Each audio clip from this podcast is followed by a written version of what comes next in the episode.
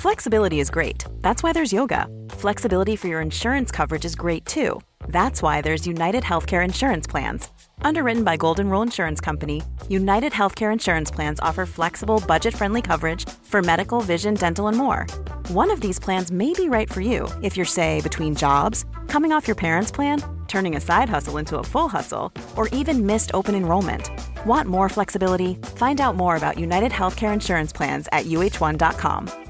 Quality sleep is essential for boosting energy, recovery, and well being. So, take your sleep to the next level with Sleep Number. With a Sleep Number smart bed, you can individualize your comfort level and enjoy a better sleep night after night. JD Power ranks Sleep Number number 1 in customer satisfaction with mattresses purchased in-store. And now the Queen Sleep Number C4 smart bed is only $1,599, a saving of $300, only for a limited time.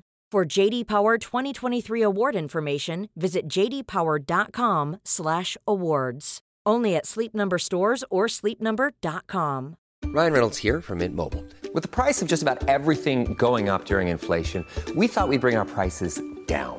So to help us, we brought in a reverse auctioneer, which is apparently a thing.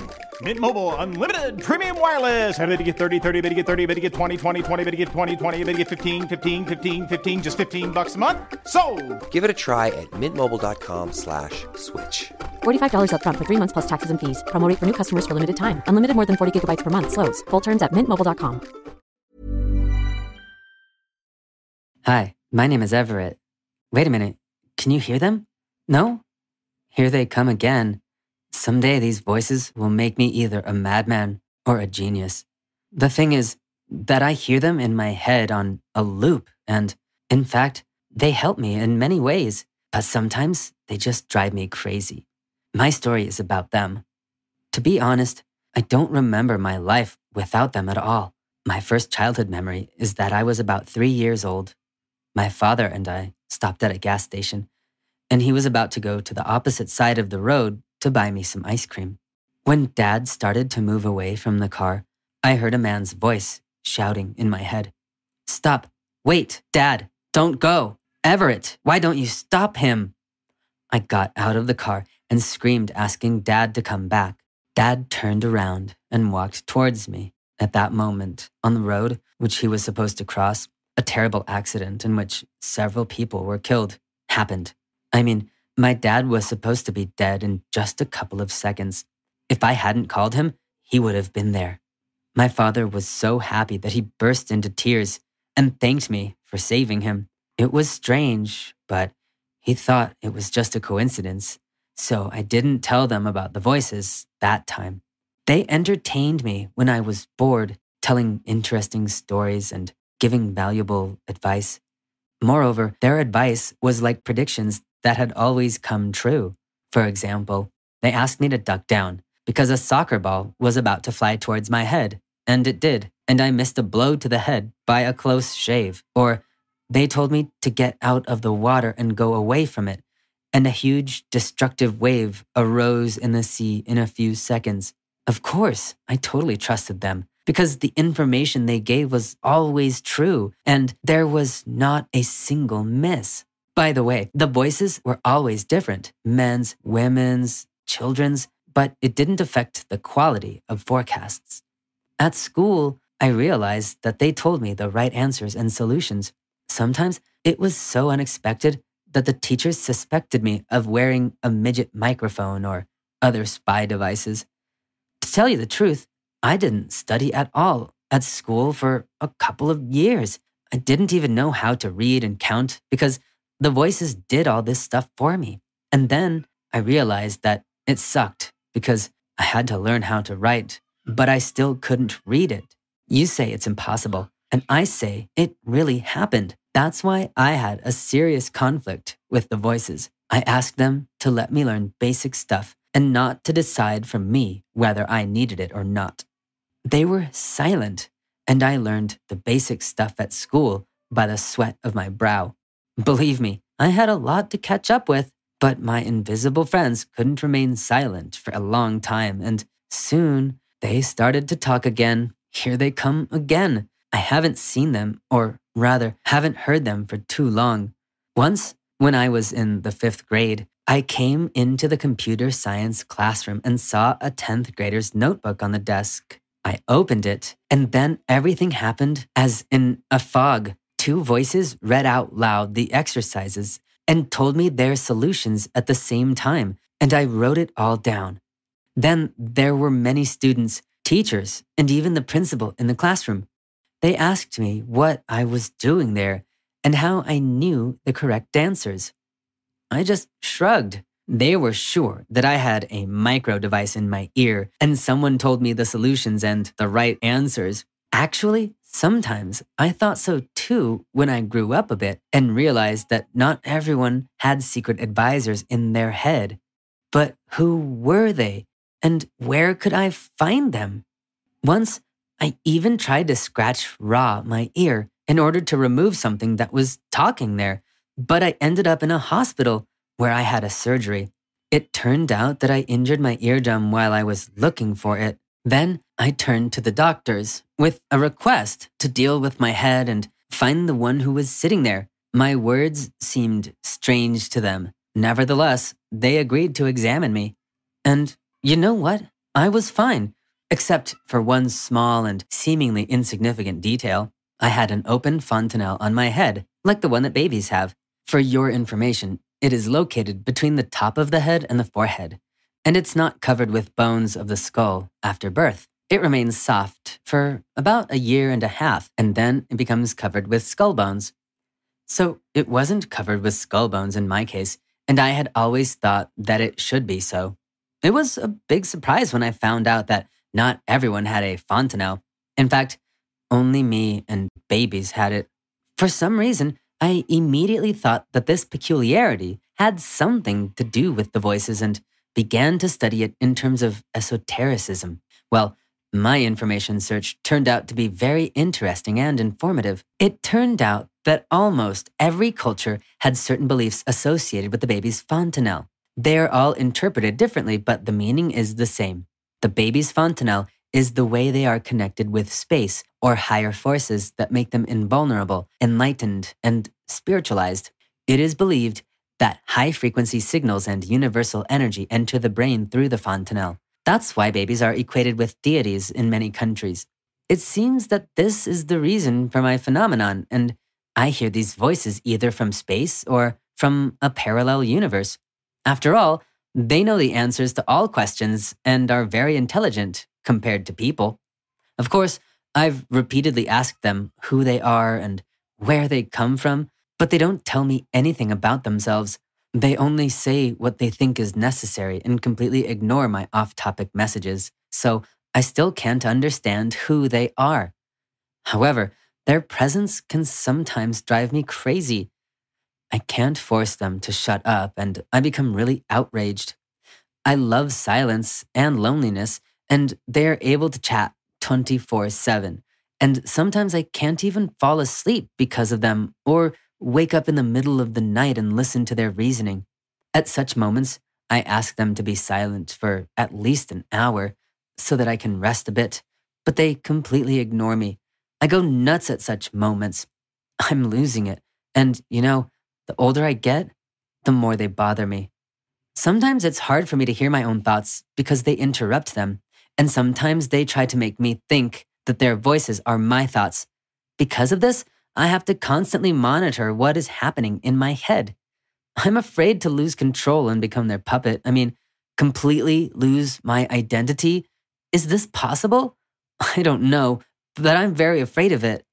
Besides, I think about people who have become insane. After all, most of them hear some kind of voices as well. What if I join their ranks sooner or later? After all, it's a risky game because the voices are really stronger, more cunning, and smarter than me. In order to not get depressed from all these thoughts and not go crazy ahead of time, I try to distract myself and take advantage of the situation to the fullest. For example, a year ago, I passed exams for two classes to study with a girl I like. Of course, I could finish school and university with the help of the voices at once, but so far, I don't need it. I began to participate in intellectual games and tournaments, and it made me popular and famous in certain circles. They say I have a promising future and they admire me. And this is absolutely not my achievement because it happens only thanks to the voices that know absolutely everything. I'm always in the spotlight at school as well because I can answer any question. Do you need to multiply 6,789,000 by 3,200,000 mentally? Easy. It's 21 trillion, 724 billion, and 800 million. Do you need the geographic coordinates of Punta Mariato, 7 degrees north latitude and 80 degrees west longitude? My classmates and friends never Google. Instead, they say, Okay, Everett. You know, it really flatters me. At such moments, I feel like an almighty half robot Superman. Sometimes even teachers turn to me for answers because even they don't know everything, and I do. But it's not me, it's the voices I hear in my head. My friends call me a freaking genius. They want to try walking in my shoes. But for some reason, they don't believe that I have a very hard time, and this coin has a reverse side. Recently, I was at a consultation at a health clinic and asked if there was an opportunity to close my fontanelle so that I might stop hearing them. The doctors arranged a consultation and said that they could perform a craniotomy and insert a plate. But in this case, there may be a lot of side effects from lifelong headaches to loss of vision or dementia. In addition, the recovery period after such a surgery lasts too long, and the doctors say that they would perform it only as a last resort. They asked me to consider all the pros and cons and think carefully whether I need this surgery because they don't guarantee that I will stop hearing the voices after it. I have no idea what to do. On the one hand, I've never lived without them, and they are more like a given for me. On the other hand, sometimes they scare me and interfere with my life. I'm afraid that I can go crazy because of them. What would you do if you were me? Would you take a risk and undergo a complicated surgery or leave everything as it is? I'm looking forward to your answers in the comments. Hey, my name is Tom, and I've always struggled with my weight. I've been overweight for as long as I can remember. Tired of feeling down about myself, I decided to join a gym to improve my health and fitness. As I walked in, I was immediately intimidated by all the fit and muscular people working out around me but I was determined to make a change. The gym coach, Jake, was the epitome of the popular guy athletic, cocky, and always surrounded by his equally fit friends. To make matters worse, he had a stunning, athletic girlfriend named Amy. I couldn't help but feel embarrassed by my body and lack of fitness compared to everyone else, especially Amy. As I started working out, I found it really difficult to keep up with the routines, and Jake's continuous mockery only made me feel worse. One day, as I struggled to finish a set of push ups, Jake sauntered over with a smirk on his face. Hey, Tom, you know it's uh, not a competition to see who can do the fewest push ups in a minute, he sneered, clearly enjoying my discomfort. Trying to brush off his comment, I replied, Well, at least I'm trying, Jake. Rome wasn't built in a day, you know. Jake laughed, unimpressed by my comeback. True, but at this rate, you'll be ripped and ready for the cover of Nerdy Fitness Weekly in a lifetime. During a group workout session, Jake decided to pair people up for partner exercises. To my dismay, he paired me with his girlfriend, Amy. As we started the routine, I could feel Jake's eyes on us, ready to pounce on any opportunity to humiliate me. When we moved on to partner squats, Jake couldn't resist by making another dig. Wow, Tom, you're really struggling there. Maybe you should just try squatting with a book instead of Amy. You know, something more your speed. Despite the embarrassment, I refused to let Jake's taunts get the better of me. Very funny, Jake. I'm just getting warmed up. As the days went by, the humiliation only intensified. During a cardio session, Jake sneered. Maybe you should lose some weight first before attempting this, Tom. Don't pass out this time like you did last week. I gritted my teeth and responded. Thanks for the concern, but I've got this, Jake. In another instance, while I was struggling to use the weight machines, Jake mockingly suggested, Hey, Tom, don't break the equipment with all that weight you're carrying. We wouldn't want to have to replace it. I rolled my eyes and retorted, Don't worry, Jake. I think your ego is a greater threat to this place than I am.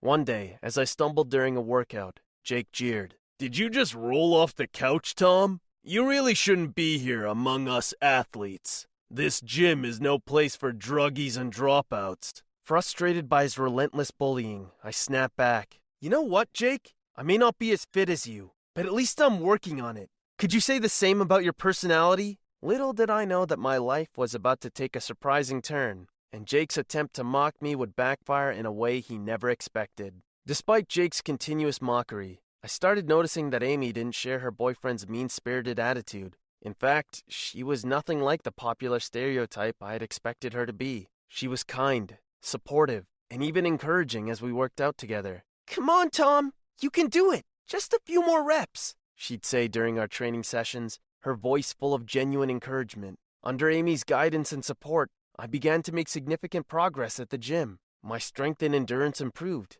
and I started to excel in the exercises. Jake, however, only seemed to intensify his humiliating tactics. One day, as I struggled to lift a particularly heavy weight, Jake called out, Careful, Tom! Don't want you to get a hernia or something. The whole gym laughed as my face turned red with embarrassment. As Amy and I grew closer, Jake's jealousy and possessiveness started to show. He would hover around us during workouts, making snide remarks and trying to belittle me at every opportunity. He even went as far as accusing me of trying to steal his girlfriend. Things came to a head when Jake claimed to have caught Amy and me kissing on his 4K camera. He stormed into the gym one day, waving his phone around like a trophy, and confronted us in front of everybody. You two have been sneaking around behind my back, huh?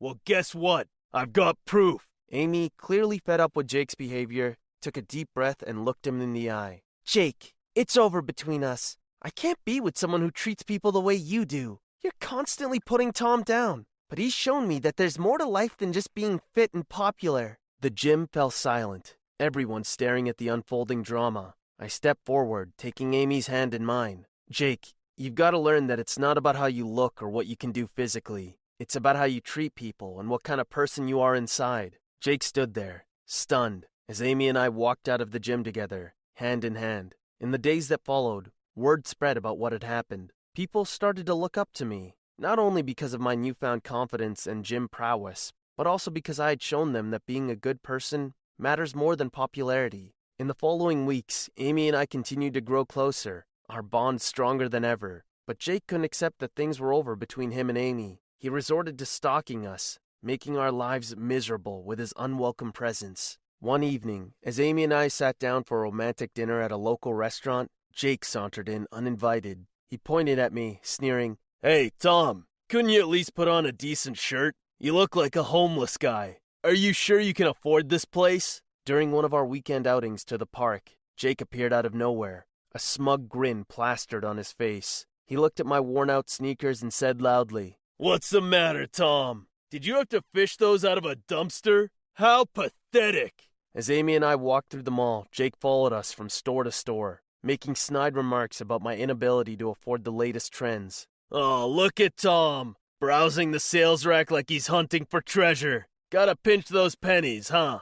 At a local coffee shop where Amy and I were enjoying a quiet afternoon, Jake burst in and started ridiculing me in front of everyone. Hey, Tom, I bet you're only here because they have free Wi Fi. Can't afford internet at home, can you? That's just sad. One day, as Amy and I were headed to the movies, Jake intercepted us, feigning concern. Are you sure you want to go in there, Tom? Last I heard, they don't accept food stamps for movie tickets. Despite Jake's constant harassment, I remained patient, determined not to let him ruin my newfound happiness. One day, I decided it was time to reveal a secret I had kept hidden. I was actually a millionaire. My wealth had accumulated through smart investments and a successful business, but the stress of all of it led me to gain weight. Now, this should be interesting, I mused as I shared the news with Amy, who was ecstatic. Together, we decided it was time to use my wealth for a greater purpose and see how Jake would react. When Jake caught wind of the news, he was stunned. He approached me hesitantly, his voice dripping with disbelief.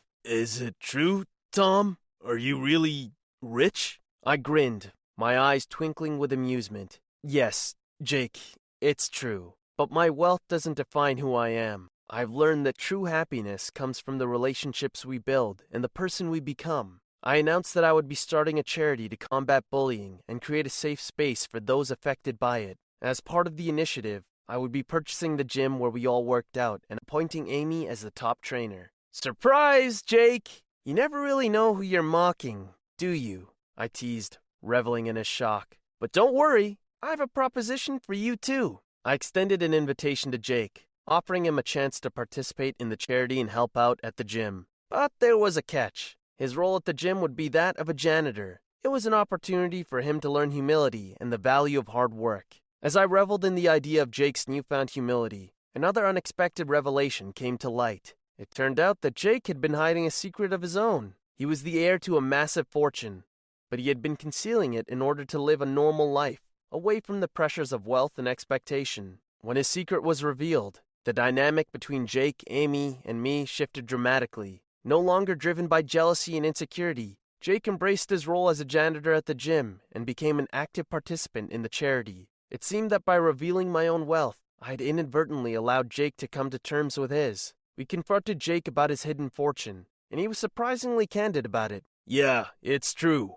I've been hiding my wealth to live a life where I'm not constantly judged by my bank account. But seeing you, Tom, being open about your riches and using them for good, it's made me realize that I can do the same. The gym community, witnessing our transformations, rallied around us. We all worked together to create a better, more inclusive environment, with Amy leading the way as head trainer. As we focused on combating bullying and promoting kindness and respect, we discovered that true success and happiness don't come from wealth or popularity, but again, from the relationships we build and the people we become. In the weeks that followed, the bonds between us all grew stronger. Jake, now humbled and dedicated to making a difference, became an essential part of our charitable endeavors and I continued to use my resources for the greater good. It was a testament to the power of redemption and the importance of the relationships we form in our lives. Just when it seemed like everything was finally falling into place, another twist emerged. A mysterious benefactor had been supporting the gym all along.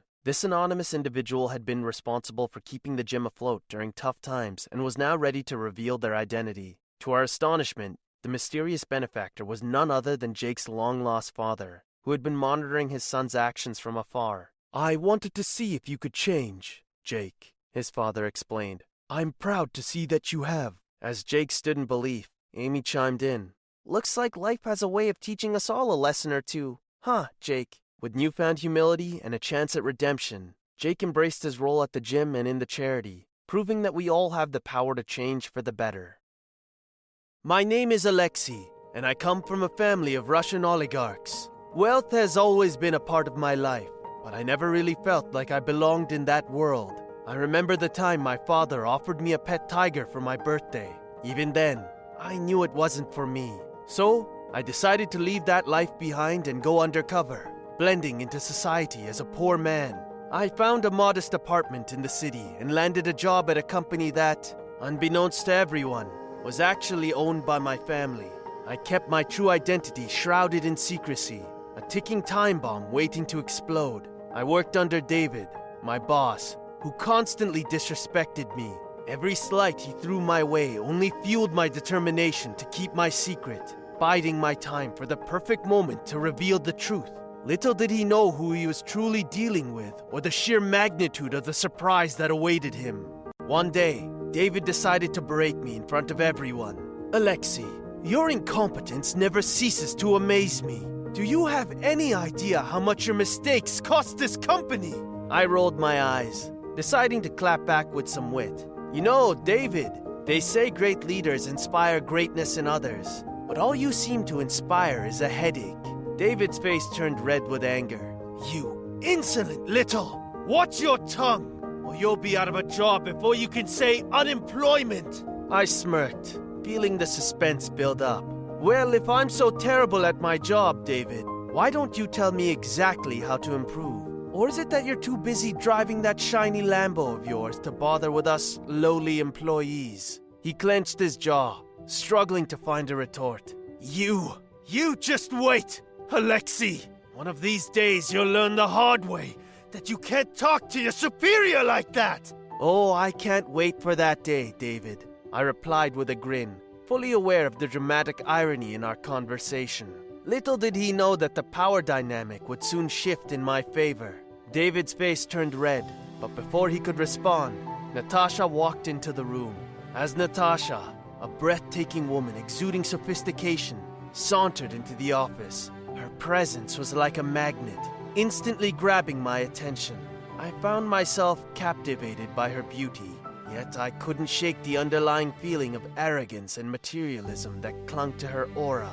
It was a dangerous combination, but the enigma that surrounded her had me hopelessly intrigued, ensnaring me in a web of suspense and attraction. As she walked by my desk, I gathered my courage and decided to strike up a conversation. Excuse me, I said, trying to sound as suave as possible. I don't think we've met before. I'm Alexei.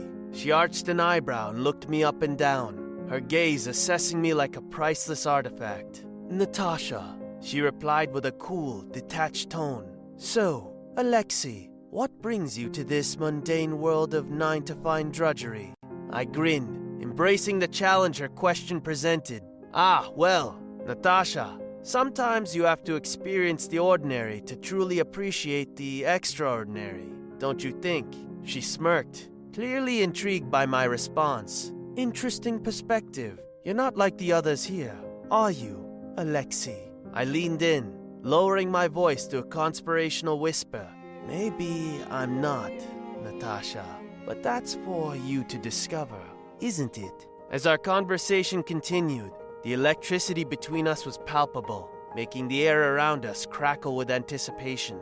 The meeting of our two worlds promised an adventure neither of us could have ever imagined. Over the next few months, Natasha and I grew closer, and I slowly fell in love with her despite her materialistic tendencies. One day, I decided to take a leap of faith and propose to her with my grandmother's ring, an exquisite piece worth millions of dollars. As I got down on one knee, I presented the ring to Natasha, whose eyes widened in disbelief.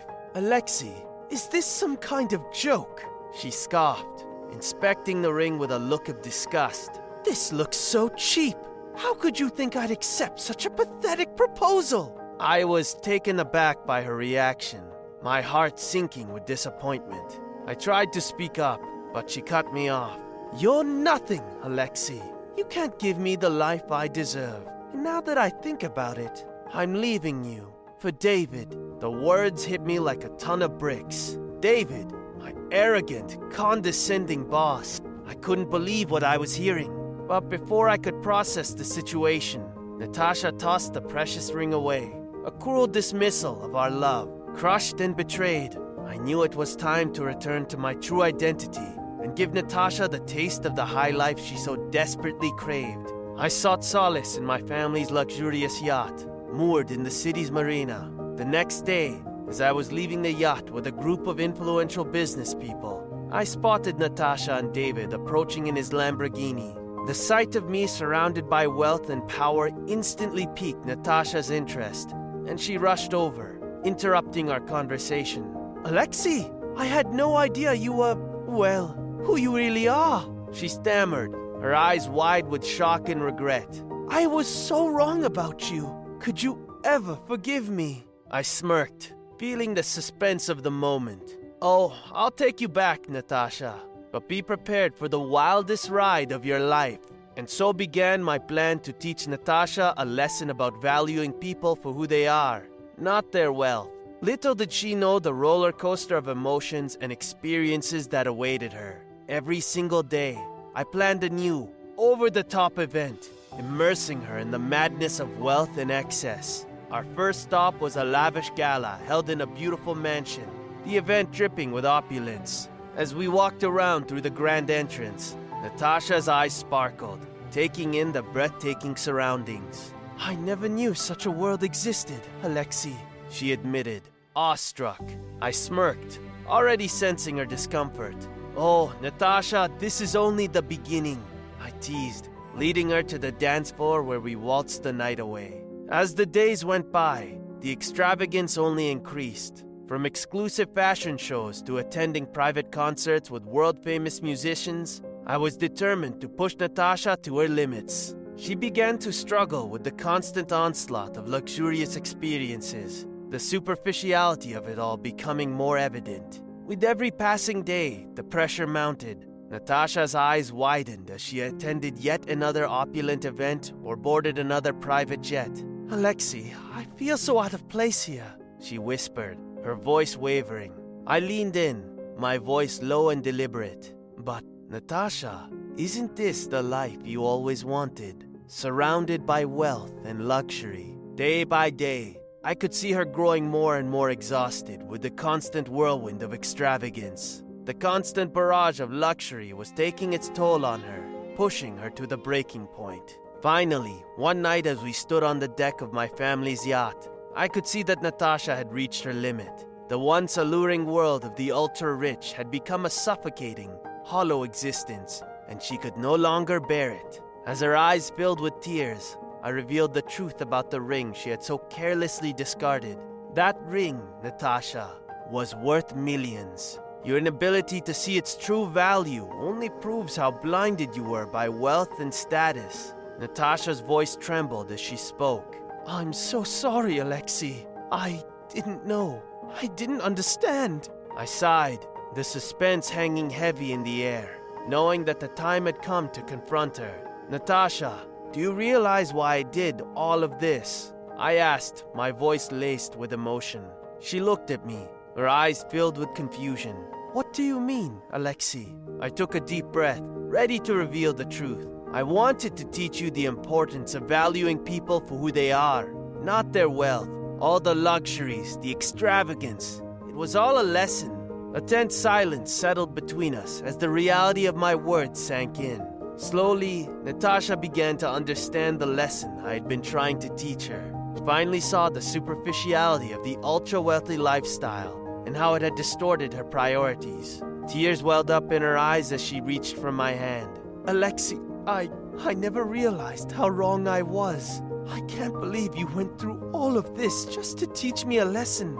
I nodded, my eyes locked on hers. I did it because I love you, Natasha and I believe you can change. As Natasha's perspective shifted over time, she began to appreciate the simpler things in life, cherishing the love and personal growth that came with it. Together, we realized that wealth and status were not the keys to happiness, and we decided to leave that world behind.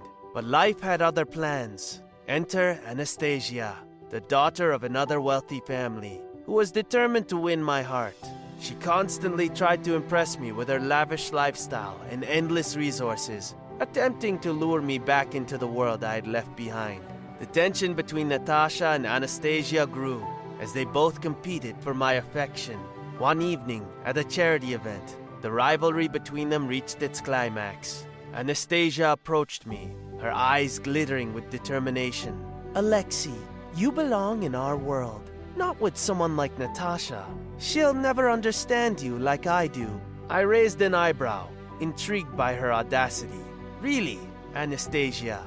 And what makes you think you understand me so well? But before I could get a response, Natasha stepped forward, her face a mix of anger and hurt. Alexei doesn't need your world, Anastasia. He's seen the emptiness it brings, and so have I. Anastasia scoffed, her eyes narrowing. You're just afraid of losing him, Natasha. But you can't compete with me. I can give him everything you can't. Natasha stood her ground, her eyes locked on Anastasia. It's not about what you can give him, it's about who you are. Alexei isn't swayed by material things anymore. The air was thick with suspense as I looked between the two women, knowing I had to make a choice. I took Natasha's hand, facing Anastasia with a resolute expression. Anastasia, your world has nothing to offer me. Natasha and I have found happiness in each other, not in material possessions. Anastasia's face fell,